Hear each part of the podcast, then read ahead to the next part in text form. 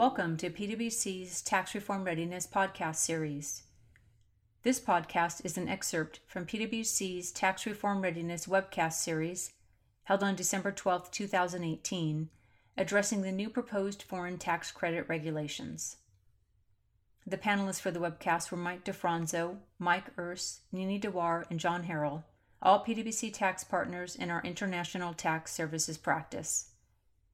This excerpt consists of a general discussion among the panelists, providing a general overview of the foreign tax credit rules, the top key observations of the proposed foreign tax credit regulations, and effective dates for the regulations. Have a listen. Okay, the foreign tax credit rules. Um, a quick a quick overview. So we got as part of the uh, TCJA a promise in a way that foreign tax credits really weren't going to be relevant because we were going to be moving into a territorial system. However, the reality is foreign tax credits are even more relevant, I think, today than they were prior to reform, and there's a lot to get through, and I think the complications related to foreign tax credits have really ramped up. So, what do the foreign tax credit uh, regulations do? They deal with taking the statutory provisions and putting some color around them and, and giving us some rules that we can actually uh, navigate through uh, the new statutory provisions. So they repeal the indirect credits and deal with that under 902.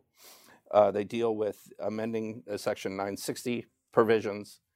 They also uh, deal with introducing the new foreign tax credit limitations uh, uh, set forth in under 904 in the baskets. And then they modify the sourcing rules. And all those things are, if they were just standalone one project, they would be big projects. But they're all in this, this package here today. So there's a lot really for us to get through. The regulations were issued on November 28th. Um, one general point I'm going to tell you about the regulations is I watched some people who spend a lot of time in foreign tax credits, and when they started reading them, everybody's head was spinning. There's a, a lot of complexity. So hopefully we can get through and, and simplify some of it. And I'm going to start with four simple boxes that sort of go through and try to capture, again, what the regulations do. They deemed with the key highlights are the deemed paid credits, uh, expense apportionment in foreign tax credit bas- baskets, and then the transition rules. And as we walk through, we'll try to take each and every one of those on. But before we get there, Mike, when you're on these panels, you love starting with the the ode to David Letterman in the top ten. So, what are the top ten things we're looking for when we're reading these regulations? Well, uh, Mike, thank you. Um, I think um, number one on the list has to be that these regulations include some favorable rules around how you treat the Section 250 deduction. And essentially, what they say is that to the extent you get a deduction under 250, you treat that income as exempt, and the assets that helped you produce that 250 deduction, they're treated as partially exempt assets. So, um, what that means is you end up getting a more favorable allocation of expenses against the GILTI basket. Um, but if you're a company that has, let's say, a $20 million cost of GILTI because of the 861 regs, you can't just assume that this change is going to lower your cost to 10 million. It's it's not a, a, straight 50% haircut, and we'll go through an example to explain that. Um, the second point is that again, if you have for example, NOLs and your 250 deductions limited, uh, you're not going to get a full exempt asset or exempt income treatment. It's limited to whatever your 250 deduction actually is. Um, the government came out very strongly and said uh, PTI out there, particularly toll charge PTI, is not an exempt asset or a partially exempt asset. So the the stock basis that you're characterizing, which Nini's going to talk about, uh, is essentially your outside basis plus all your E&P and your PTI, even the toll charge PTI. So it's for most taxpayers, it's a big number. And the regs do clarify that you use year end earnings as opposed to averaged earnings. Some clients have used the January E&P and the December E&P and averaged it, but the regs uh, state you just do the 12T bump using the year end amount. Uh, fourth item is these uh, proposed regs shut down certain partnership planning uh, and they treat the hybrid instrument netting rule as being inapplicable any longer. Um, so if you have structures, you're going to have to see how that affects your calculations. Um, without a lot of surprise, they came out and said that there is no look through on payments from CFCs, uh, such as royalties, which go anywhere other than the general basket. Um, you can't get look through to GILTI. You can sometimes get it to branch, but um, this is really going to mean that a lot of U.S. companies that get big royalties are going to have excess limitation in the general basket, uh, and everybody's going to have excess credits in the GILTI basket. Uh, let's go to the next slide.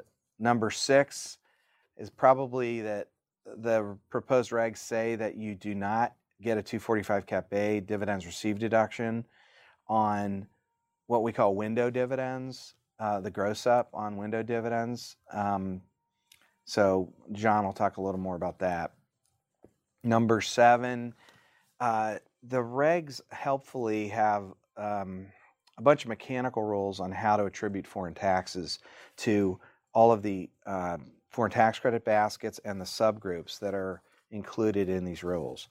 Um, those regulations, once you figure out all your income baskets and subcategories under US principles, they really default to the old principles that you look to the foreign tax base to determine which credits go to each income category or subgroup. Uh, so that's that item. Um, I'd say number eight is on the branches. There's a lot of guidance on what, what is a branch, and there's also um, guidance on how to compute the income in the branch basket. And we'll go through some of the um, particularly between the home office and the branch, that have to be made, uh, which people may not have realized. Uh, number nine is some transition guidance. This is, uh, again, made sense, I thought. Um, 2017 foreign tax credit carry forwards uh, in the general basket typically would go forward to 18 in the general basket, but you could elect to take some of those to the branch basket if they are 901 credits and they relate to branches. Um, and similarly, SLLs and FLs that are, let's say, general basket, they flip to 18 in that same basket. You don't, if you're an OFL taxpayer, you don't have to worry about OFL from 17 flipping into GILTI basket in 18. And the last thing I'll say is on interactivity. Um, you know, we just got over 500 pages of earning stripping regs, 300 pages of FTC regs. Um, we're getting reg packages on BEAT and other provisions. There are unforeseen interactive results from these regulations. And I'll give you two examples. First of all, you can't do any of these foreign tax credit calculations until you know your deductible interest expense in your CFC. So you have to apply 163J and figure out whether you're limited. Um, a second one is you may get a benefit from this exempt asset, exempt income treatment in your GILTI basket. But as Nini's going to cover, there's knock on effects on other baskets. And if you're in BEAT, you may give back everything that you gained from the 250 treatment because your federal tax liability went down and you don't get an FTC for BEAT. So anything you gain on the FTC, you lose to BEAT. So BEAT taxpayers may not be very happy. So those are the top 10. All right, Mike. And those are, uh, I think, great observations. So, Nini, um, we're going to turn to applicability yeah. rules. So, um, given the, the, the, package actually covers multiple uh, sections of the codes, and some are impacted by the tax reform provisions and some are not directly impacted by that. So there are different effective dates for the, the different provisions. But largely, uh, for the most part, the, the, the, rules and the regulations are um, effective for taxable year that begins after 2017. So essentially after the transition year and, and end after the date the proposed regs uh, were published in the Federal Register, which is um, December 7th. Um, so that's the general rule. And then there are some specific provisions where, um, to the extent the provision is directly impacted by the, the, the tax reform, then they have a more um, uh, uh sort of uh, they have the date, uh, the effective date as um, for for the tax year beginning after December 31st, 2017. There's no reference to when the, the proposed regs are published. Um, with with that, just just be mindful that for a lot of these provisions, um, they're already effective for 20, 2018 for calendar year taxpayer. Thank you for listening to this podcast. If you would like more information about this topic, please email the speakers. Their email addresses can be found in the description of this episode. Thank you.